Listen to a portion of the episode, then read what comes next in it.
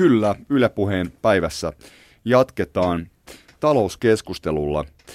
Kuka on mokannut Suomen talouden, poliitikot vai yrittäjät vai jopa molemmat? Tervetuloa ekonomisti Roger Westman. Tota, nyt t- t- t- tilanne on siis se, että vaalit on käyty ja saatiin vaalitulos ja jo ennen vaaleja niin poliitikot ovat olleet hellyttävän yksimielisiä siitä, että Suomen taloudessa ei kaikki asiat ole, ole ihan kunnossa. Ja tietenkin nyt tulevan pääministeri Juha Sipilänkin profiilia katsoo, niin siellä on pitkän linjan yrittäjä henkilö kysymyksessä, niin nämä yrittäjäasiat on korostunut. Mutta nyt me tietysti niin kun nähdään se, että viimeisen, no 2008 kun lähdetään suunnilleen laskemaan, niin vienti on dropannut 30 miljardia, jotain sitä luokkaa. Siellä on Nokia ennen kaikkea. Meillä on yrityksiä paljon kotimaassa, jotka on vaikeuksissa. Joillakin nyt menee sentään vielä kohtuullisesti. Mutta tämä on tietysti nyt olennaista yksityisten investointien koko maan nousun kannalta, että vienti lähtisi vetämään sitä yri, kotimaista yritystoimintaa tota noin, niin, nousuun. Niin näistä puhutaan nyt. Mutta jos katsot tätä vaalitulosta, niin, niin tota, mitä tämä lupaa?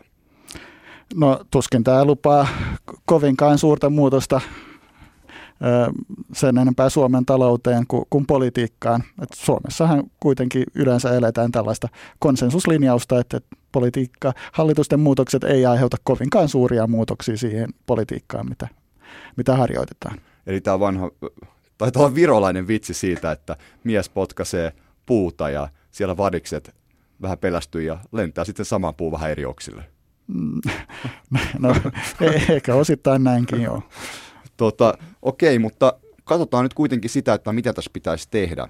Tämä tilanne on hälyttävä. Tosiaan vienti, vientiongelmissa kärsitään ja yritykset tarvisi tukea. Poliitikot paljon lupailee näiden asioiden suhteen, mutta mikä on totuus? Miten paljon politiikalla voidaan tosiasiassa edesauttaa yritystoimintaa? No kyllähän politiikalla tietysti on monta tapaa, millä voidaan edesauttaa, että sekä sääntely että verotus vaikuttaa yritysten toimintaedellytyksiin. Ja jos katsoo, että mikä on suurin kustannuserä yritystoiminnalle on tietysti työvoimakustannukset, ja niihin sitten vaikutetaan Suomessa työmarkkinapolitiikan kautta. Siitä tuli kolme pointtia periaatteessa. Sääntely, verotus ja työvoimakustannukset. Lähdetäänkö purkamaan tätä? Puhutaan sääntelystä ensin. Se tietenkin on semmoinen, mistä myös tuleva pääministeri Juha Sipilä on puhunut, näistä sääntelyn purkamisesta. Ja monet muutkin puolueet ovat siihen äh, ilosanomaan yhtyneet. Hmm. Millä tavalla meidän nyt säädellään Suomessa liikaa yrityksiä? Mistä pitäisi lähteä purkamaan, että se oikeasti näkyisi tässä niin sanotussa kilpailukyvyssä? Hmm. Joo, on puhuttu ennen kaikkea erilaisista lupamenettelystä. Kaiken kaikkiaan, jos katsotaan kansainvälistä vertailua, mitä on tehty, niin eihän äh, Suomessa itse asiassa tämä byrokratia ole mikään suuri ongelma, että verrattuna Manner-Eurooppaan. Ai niin, ei ole? Niin, niin, niin, niin, niin säätelyä on, on suhteellisesti vähemmän. Että ne kaksi kohtaa, missä selkeästi sitä säätelyä tulee merkittävästi vastaan, on toisaalta työmarkkinat, jälleen, jälleen kerran, että mm-hmm. et, työmarkkinaa koskevia säätöjä, missä ei, ei toki silläkään Suomi ole, ole pahemmasta päästä.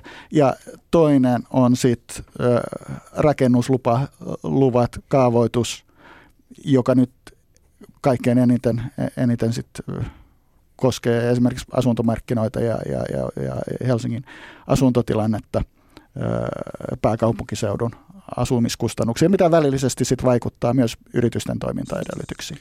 Eli pitäisi tavallaan helpottaa rakentamista, kaavoittamista, tontteja pitäisi avata ja sitten on nämä työmarkkinat, jotka nyt sitten onkin jo vähän laajempi kysymys. Ja sehän on nyt tietysti ajankohtainen, koska tällä hetkellä Juha Sipilä tekee näitä epävirallisia hallitustunnusteluja. Ja tapasi tiettävästi eilen myös tota, noin erilaisia eturyhmiä. Siellä on työ, työmarkkinajärjestöjä ja yrittäjäjärjestöjä YMS, niin ähm, kautta tätä työmarkkinakuviota, koska se on tässä tietysti, tietysti hyvinkin olennainen. Puhutaan tämmöistä niin työ, työ, työreformista, ei viitata tässä vuoteen 1999 keskustan työreformiin, mutta miten näet sen, että onko se tosiaan niin, että meidän niin kuin, tämä ansiotuloverotus on liian kireätä, että se todella, todella vaikuttaisi siihen, että, että jos sitä lähdettäisiin laskemaan, että et, et silloin yritykset investoisi palkkaisi lisää työntekijöitä, jopa innovoisi tehokkaammin? No ky- kyllä ansiotulon veron helpottamisessa tähänkin voi vaikuttaa. Et jos miettii, millä tavalla ansiotulojen verotus vaikuttaa ö, yritysten toimintaedellytykseen, niin siinä ö, on kysymys työvoiman saatavuudesta ja työvoiman motivoinnista.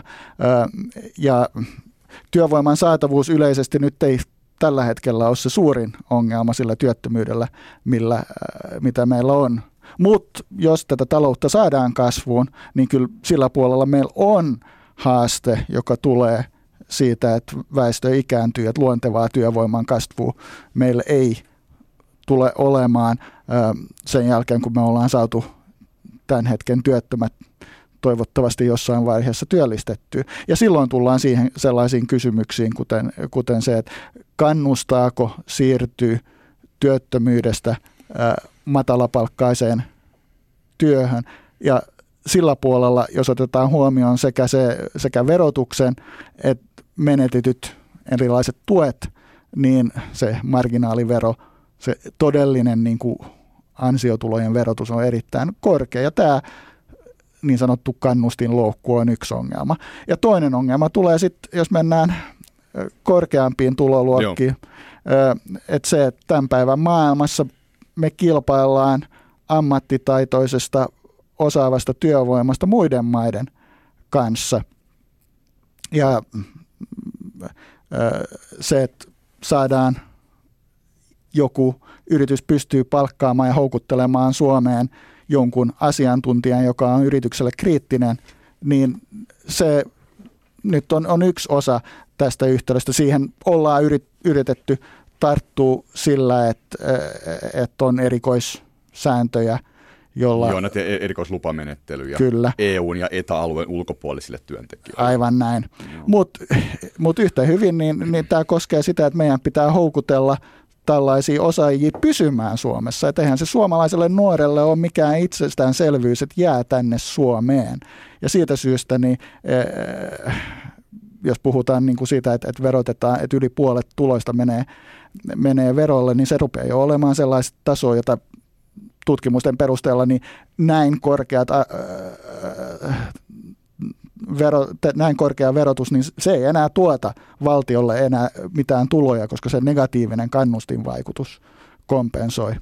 Tietenkin jos tuodaan intialaista insinööriä tänne, tänne hommiin ja osaavaa porukkaa varmaankin, niin toisaalta tietysti tämä palkkataso on täällä ihan toista luokkaa kuin Intiassa, vaikka verottaja viekin sit niinku merkittävän osan kakusta, niin jää sitä kuitenkin nettona ihan hyvin käteen.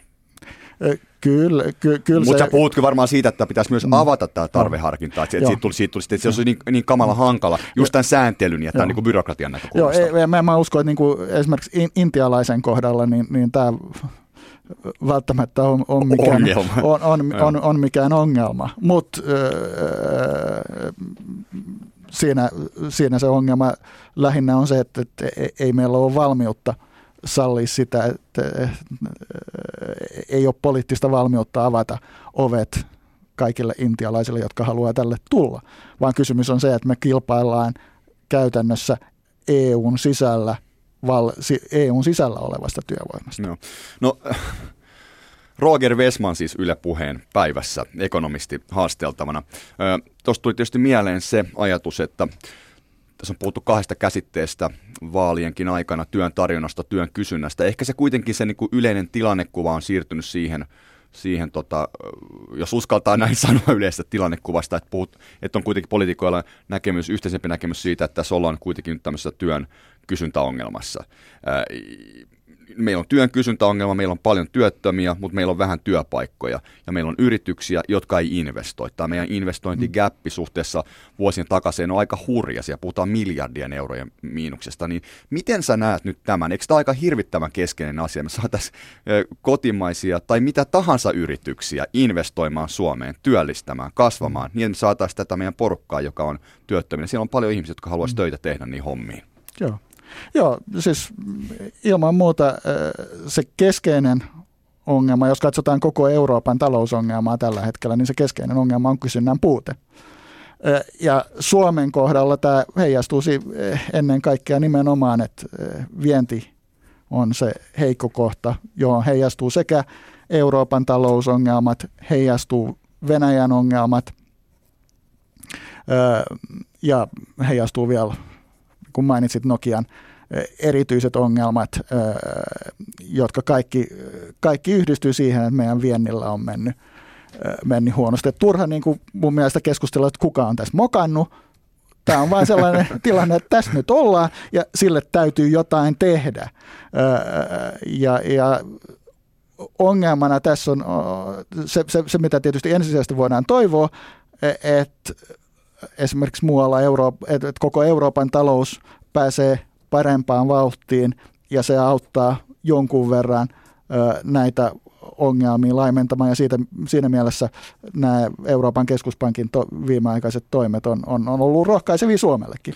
Mutta mut sitten jos mietitään, että mitä me voidaan täällä Suomessa tehdä, ja etenkin kun tämä ei ratkaise kaikkia ongelmia, niin meidän täytyy tietysti kehittää uusia menestyviä yrityksiä, jotka korvaa sen, sen mitä esimerkiksi Nokian epäopi, sen aukon, mitä Nokian epäonnistuminen on. No niin, niinpä, mutta tuossa niin kuin, en nyt halua sua liiaksi tässä oppo, opponoida, mutta, mutta enkä tässä halua mitään syyllisiä etsiä, vaikka, vaikka tämän keskustelun mm. näin, niin kuin ikään kuin syyllistävällä kysymyksellä aloitinkin, mutta et, tietenkin joskushan kannattaa, kun sä mainitsit kolme tekijää, että on tämä yleinen kuvio, mikä tulee Venäjältä, tulee eurokriisistä, lähtee sieltä finanssikriisistä, huono meininki muutenkin, mutta onhan tietysti noissa meidän verrokkimaissa vienti lähtenyt jo vetämään vähän paremmin sitten voidaan syyttää tätä suomalaisen viennin niin kuin yksipuolisuutta. Mutta toisaalta onhan meidän, meidän omat yritykset täällä ja onhan meidän omat poliittiset päätökset, joita me ollaan tehty. Ja nyt yhtään katsomatta sitä, kuka on syyllistynyt johonkin, mutta tietysti virheistähän voi oppia.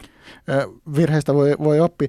Tota, Borilla ja Vartiaisella on, oli, oli tuossa niiden raportissa hyvä kuvio, josta itsekin on viljellyt erilaisia versioita, jossa ne vertailee Suomen ja Ruotsin vientiteollisuuden kehitystä. Joo. Ja toteaa, että koko erotus suurin piirtein selittyy metsäteollisuudella ja Nokialla.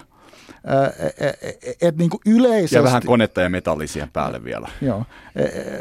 Niin, niin no, kone ja metalli on mennyt huonos, huonosti Suomessa, mutta niin Ruotsissakin. Joo, niin, niin sitten tässä erossa ei näy niin paljon. Joo. Et se, se ero niin kuin näiden Suomen ja Ruotsin välillä hyvin pitkälti selittyy tähän. Tällä tavalla, et, et niin kuin, ei voida mun mielestäni totuudenmukaisesti sanoa, että yleisesti Suomen – teollisuus olisi jotenkin pärjännyt selkeästi heikommin kuin Ruotsi. Ja silloin verrataan kuitenkin, täytyy muistaa, että me verrataan yhteen niistä maista, niin kuin Suomessa yleensä verrataan niihin maihin, jotka on pärjänneet kaikkein parhaiten, eli Ruotsi ja, ja Saksa.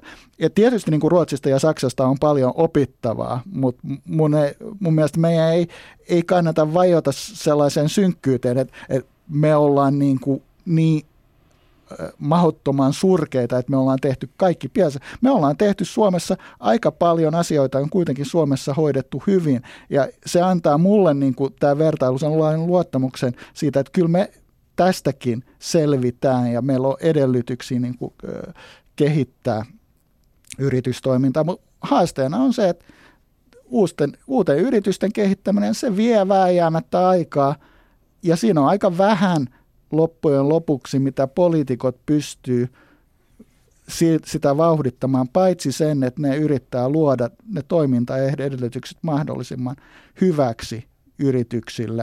Ja siihen, siihen jopa niin kuin edellinen hallitus osittain yritti tässä y- yhteisöveron laskulla jotain tehdä.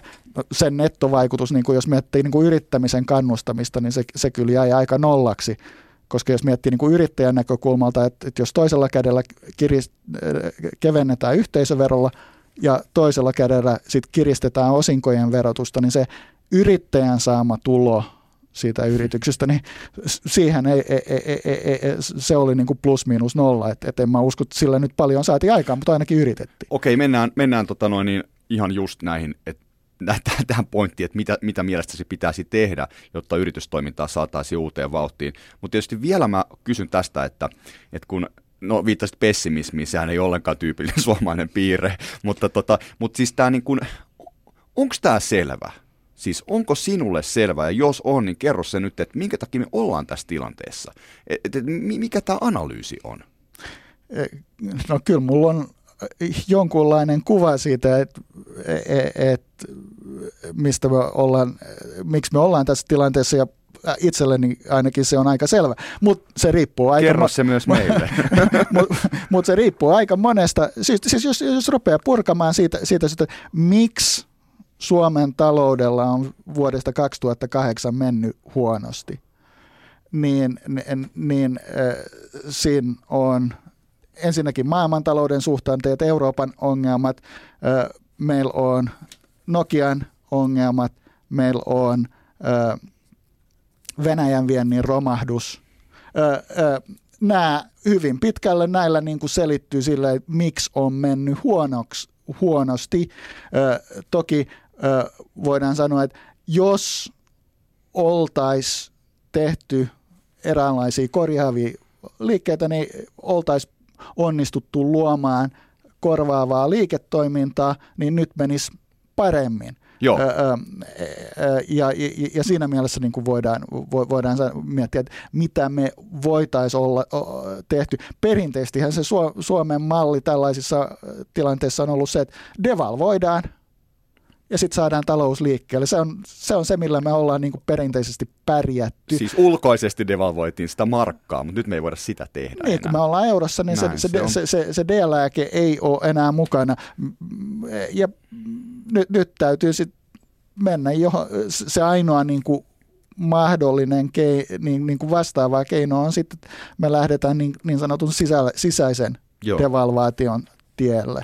Ja mikä tarkoittaa sitä, että E, e, että yritetään alentaa kustannuksia ja silloin vääjäämättä tullaan, tullaan työvoimakustannuksiin. Työvoimakustannuksethan on noussut Suomessa euroaikana enemmän kuin muussa maassa, muualla, muissa euromaissa, e, että se niin kuin on osa että siltä puolelta ei ainakaan olla saatu apua ja se on niin kuin sitä lisärasitusta kasvattanut, haasteita kasvattanut yritystoiminnan luomiselle.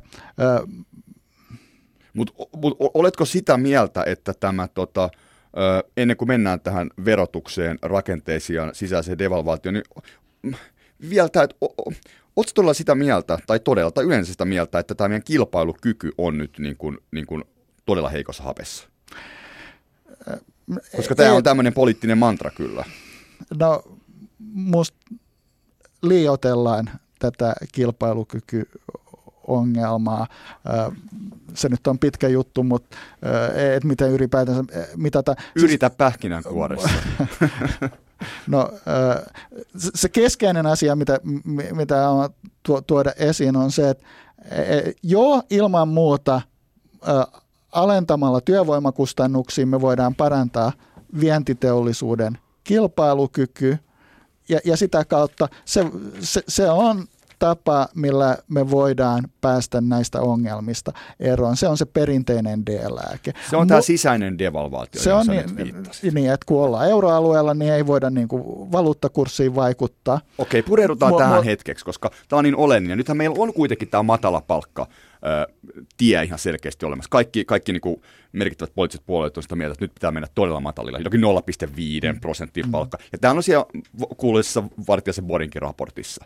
Riittääkö tämä? Ja jos tämä nyt yleensä on poliittisesti mahdollista, ja niin, että tietenkin pidetään niin kuin, tämä palkkaankkurihan kanssa ole niin, että me katsotaan katsotaan enemmän sitä, että mikä on ne keskeisten vientialojen palkkataso ja skaalataan sieltä muuhun yhteiskuntaan. Ja. No, eihän se kovinkaan nopeasti palauta kilpailukyky.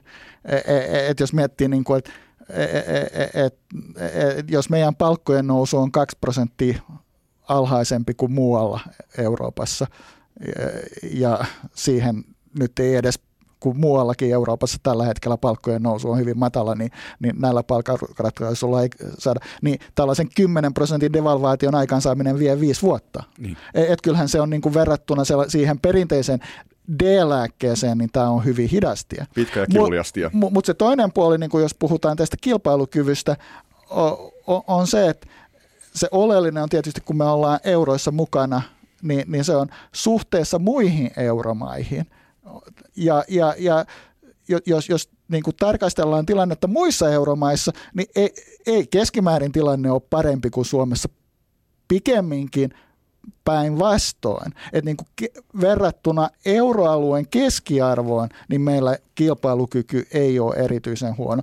Verrattuna Saksaan, ilman muuta me, me, me, meidän kilpailukyky on merkittävästi heikentynyt ja, ja, ja, ja, ja Saksa yllä, mutta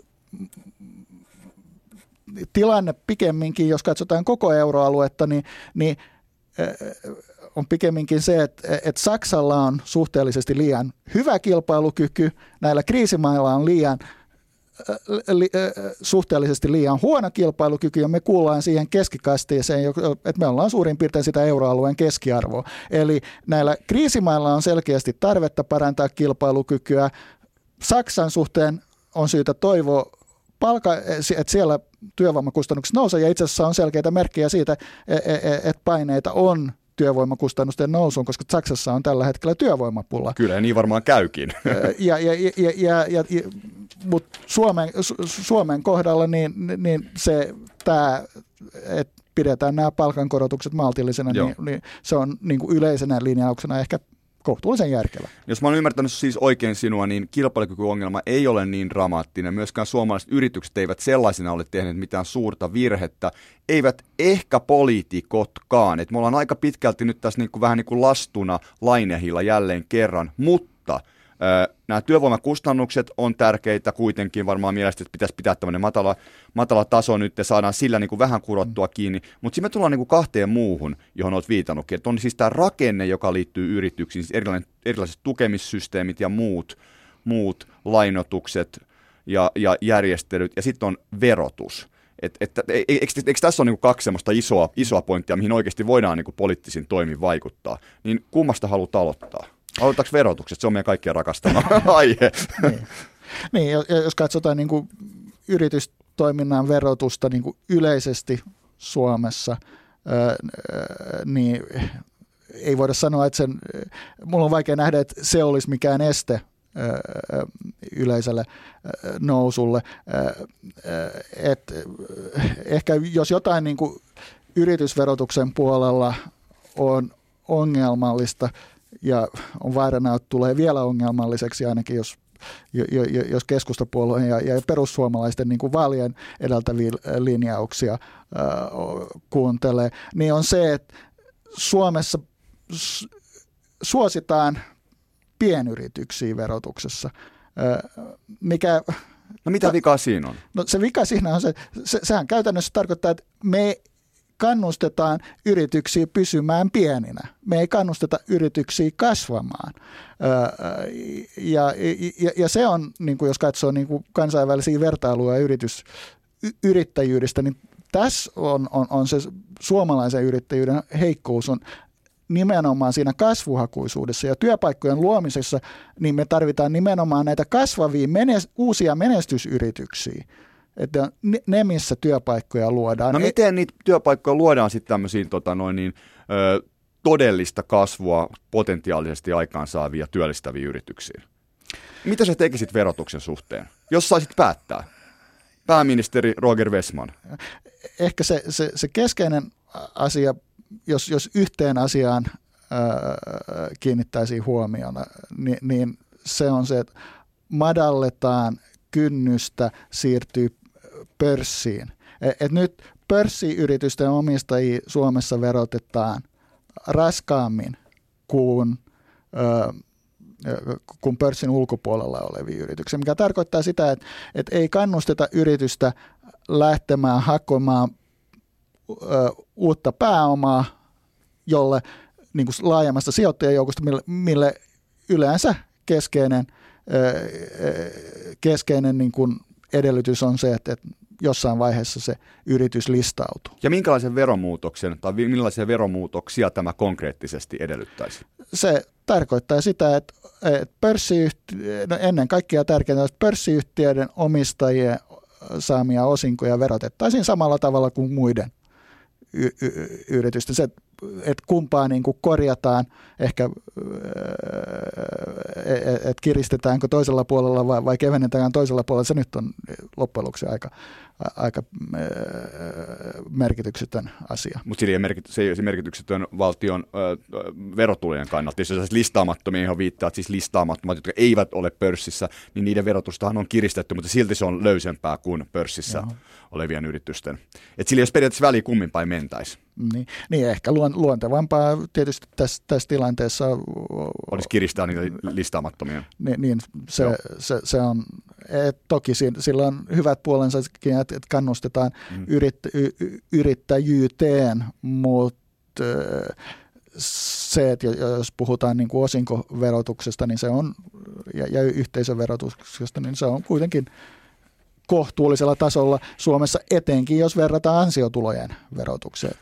No mitä muuta, jos puhutaan vielä näistä investoinneista, niiden kautta tietysti työllistämistä. Nythän on ollut esillä tämä Viron mallikin, joka nyt ei varmaan tavalliset kansalaisille yhtään mitään sano, mutta, mutta se on ollut tämmöisenä niin höllennettynä versiona eri, eri tavalla. Mutta se tarkoittaa sitä, että sä voit niin kuin vähentää jopa tappioista, mutta sä voit ottaa tehdä jonkun investoinnin ja, ja tehdä se niin kuin verovapaasti, ja sitten joudut kyllä niin kuin maksamaan ne verot jonkun, joidenkin vuosien päästä, mutta mahdollistaa tämmöisen niin kuin verovapaan investoinnin ikään kuin. Se on vähän niin kuin, että valtio lainaisi rahaa suunnilleen yritykselle, jos näin karkeasti sanoo. On, on, olisiko jonkun tämän tyyppinen ratkaisu? Uskotko tämmöisen Viron, Viron tapasten mallien tota noin, niin, paratiisinomaisuuteen? Joo, no mä oon, mä oon ymmärtänyt, että ensinnäkin sillä voi olla ongelmia EU-sääntöjen kanssa, että et, et Viro, Virolla on Joo, ainakin se tuodaan ihan puhtaana. puhtaana tota, no. mm. Mutta mut, muuten niin, niin äh, sinällään se, se keskeinen asia musta on, on se, että e, e, kun yritetään kannustaa yrittämiseen, niin, niin on se, että onnistuva, onnistuva yrittäjä saa onnistuessaan ää, ää, tota, ää, kun, kunnon, kunnon tuottoa sijoituksille. Se, että yritetään tuella kannustaa ää, investointeja, niin se tuottaa kaikenlaisia ongelmia, että ne rahat ei välttämättä sitten mene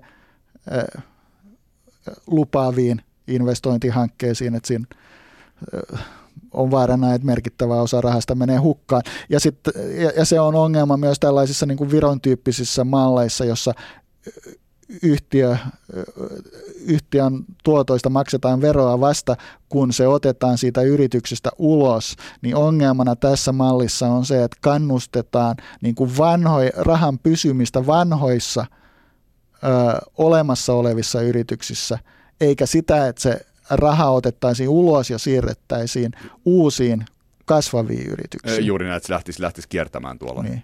tuolla. No tota, ö, okei, no sitten tietysti on vielä tämä, viittasit tähän tukemiseen, ja tietysti tämä verotus ja yritys, yrityksiin kohdistuva verotus ja sitten niin kuin erilaiset tukimuodot tuohon yrityksiin, ne niin kuin linkittyy toisiinsa. Mm. Että onko meidän kovin paljon nyt tämmöistä ylimääräistä, turhaakin tukea, ja jos sitä tukea pitäisi nyt jollain tavalla tässä tilanteessa, missä me ollaan, niin kohdentaa, niin miten? Niin, jos miettii, että mitä... Meillä on tekesit, meillä on mm. teollisuussijoitukset, Finverat vähän eri rooleissa ja mm. Temmikin. Niin, niin. Et jos, jos miettii, että mikä on, on, on julkisen sektorin niin kuin luonteva rooli innovaatioiden kehittämisessä, niin kyllähän se ensisijassa on siinä eh, perustutkimusvaiheessa, että ylläpitetään sitä suomalaista tietotasoa, eh, investoidaan sellaisiin eh, sellaiseen tutkimukseen, jota yritykset ei ole kovinkaan kiinnostuneita tekemään siitä syystä, että niiden mahdollinen tuotto on, on, on hyvin spekulatiivinen ja mi, mit, on hyvin epävarma, että mitä oikeasti on, on, on se mahdollinen tuoteidea, mikä tästä tulee. Se, se, sen sijaan niin kuin yritysten rooli on, on sitten, että yrittää poimia tästä tästä tutkimuksesta, tästä tiedosta, että siitä kumpuaa se idea, joka joku saa päähänsä, että hei, tätä voi voi kehittää eteenpäin ja lähteä yrittäjäksi. Ja, ja tätä niin kuin, prosessia mulla on vaikea nähdä, että millään tavalla hallitus tai Poli- julkinen päätöksiin niin, saataisiin niin aikaan. saataisiin, Joo. saataisiin aikaan. Et me voidaan vaan niin kuin luoda ne edellytykset ja kannustaa niin kuin yrittäjiä lähtemään liikkeelle ja kokeilemaan ideoita ja, ja toivottavasti siitä, siitä kumpuaa menestyksiä. Ja kyllä koko ajan Suomeen syntyy uusia menestyviä yrityksiä, että vaikka, va- vaikka voivotellaan näitä vanhoja tappioita ja, ja va- vanhoja menetyksiä ja tietysti ne on aiheuttanut paljon ongelmia, niin kyllä meillä paljon uutta lupa, lupaavaakin. Tämä slash-henki, mi- mi- mi- mi- mikä on olemassa kuitenkin Suomessa, niin se, se on minusta niin se selkeän lupaava. Joo. No tota, tietenkin jos joku yrittäjä tätä ohjelmaa kuuntelee, toivottavasti kuunteleekin, niin saattaa, voisin kuvitella, että jollakin yrittäjä saattaa herätä sellainen ajatus, että, että, että joo, ok, mutta nyt tarvittaisiin jotain tosi radikaalia. Että jos nyt katsot tätä tulevaa hallitusta, mikä se koskaan onkaan, ja sen toimia yritys, yritysten tota noin, niin, toimintaedellytysten parantamiseksi, niin mikä olisi sun mielestä semmoinen todella radikaali veto, jota voitaisiin kokeilla, joka voisi auttaa tilanteeseen? Ja jos mietin niin kuin yhtä asiaa, mikä Suomen talouspolitiikassa voi, olisi periaatteessa mahdollista korjata ja mistä me voidaan, voitaisiin ottaa oppia muualta Euroopasta, niin se on käydä Saksassa ja tutustumassa Saksan työmarkkinamalliin. Joka tarkoittaa mitä? No kyllä se, se, se keskeistä niin kuin siinä Saksassa, saksalaisessa työmarkkinamallista on verrattuna suomalaiseen suurempi joustavuus ja, ja, ja, ja se, että esimerkiksi karkeasti niin kuin Saksassa on luotu työpaikkoja sillä, että ää, sellaisilla, että työvoimakustannuksia eli palkkoja on laskettu, jos palkkakustannukset on ollut liian korkeita jollain toimialalla sille, että työ, työtä on että olisi kannattanut harrastaa liiketoimintaa. Eli että palkat, palkkojen täytyy olla linjassa sen kanssa, että, että mitä kannattavaa, mikä on se palkka, millä yritykset voivat luoda kannattavaa liiketoimintaa. Toinen niin kuin keskeinen asia on, on, on sit se saksalainen oppisopimusmalli, eli saadaan nuorten työllisyys Saksassa on selkeästi parempi kuin mua, Suomessa tai muualla Euroopassa pitkälti siitä syystä, että yritykset nuoria pystyy palkkaamaan hyvin kohtuullisilla ehtoilla, eli se diili on se, että nuoret oppii työhön ö, työpaikalla ja yritykset saa halpaa työvoimaa. Eli että se palkka niin kuin heijastaa se, että, että mikä on tällaisen niin kuin kokemattoman nuoren arvo tuottaa sille, sille yritykselle. Se lähti sieltä Saksasta, siitä on pitkä aika, se lähti sieltä Schröderin päätöksestä jostakin 2000-luvun alusta. Joo. Se on pitkä tie ollaan tultu. Niin siis kyllähän täällä, esimerkiksi tässä Saksan oppisopimusmallilla, niin sillä on vielä pidemmät niin. juuret. juuret et, et, ja, ja kyllähän tässä on, on sellainen haaste, jota joka on, on kyllä erittäin vaikea nähdä, että, että siinä tapahtuisi kovinkaan dramaattisia Yhdessä muuta. yössä. Yhdessä, yhdessä yössä ainakaan tai yhden vaalikauden aikana. Että et, et, kyllähän tämä suomalainen työmarkkinajärjestelmä, niin se, sen muuttuminen vie, vie aikaa, eikä, eikä mitään merkkiä siitä, että et valmiutta dramaattisiin muutoksiin olisi. Okei, Roger Rösman, kiitoksia tästä. Tämä oli hyvä keskustelu. Siitä vaan nyt sitten poliitikot ja muutkin Saksaan ottamaan mallia. Ehkä sieltä löytyy vastauksia, ehkä ei. Kiitoksia. Jos.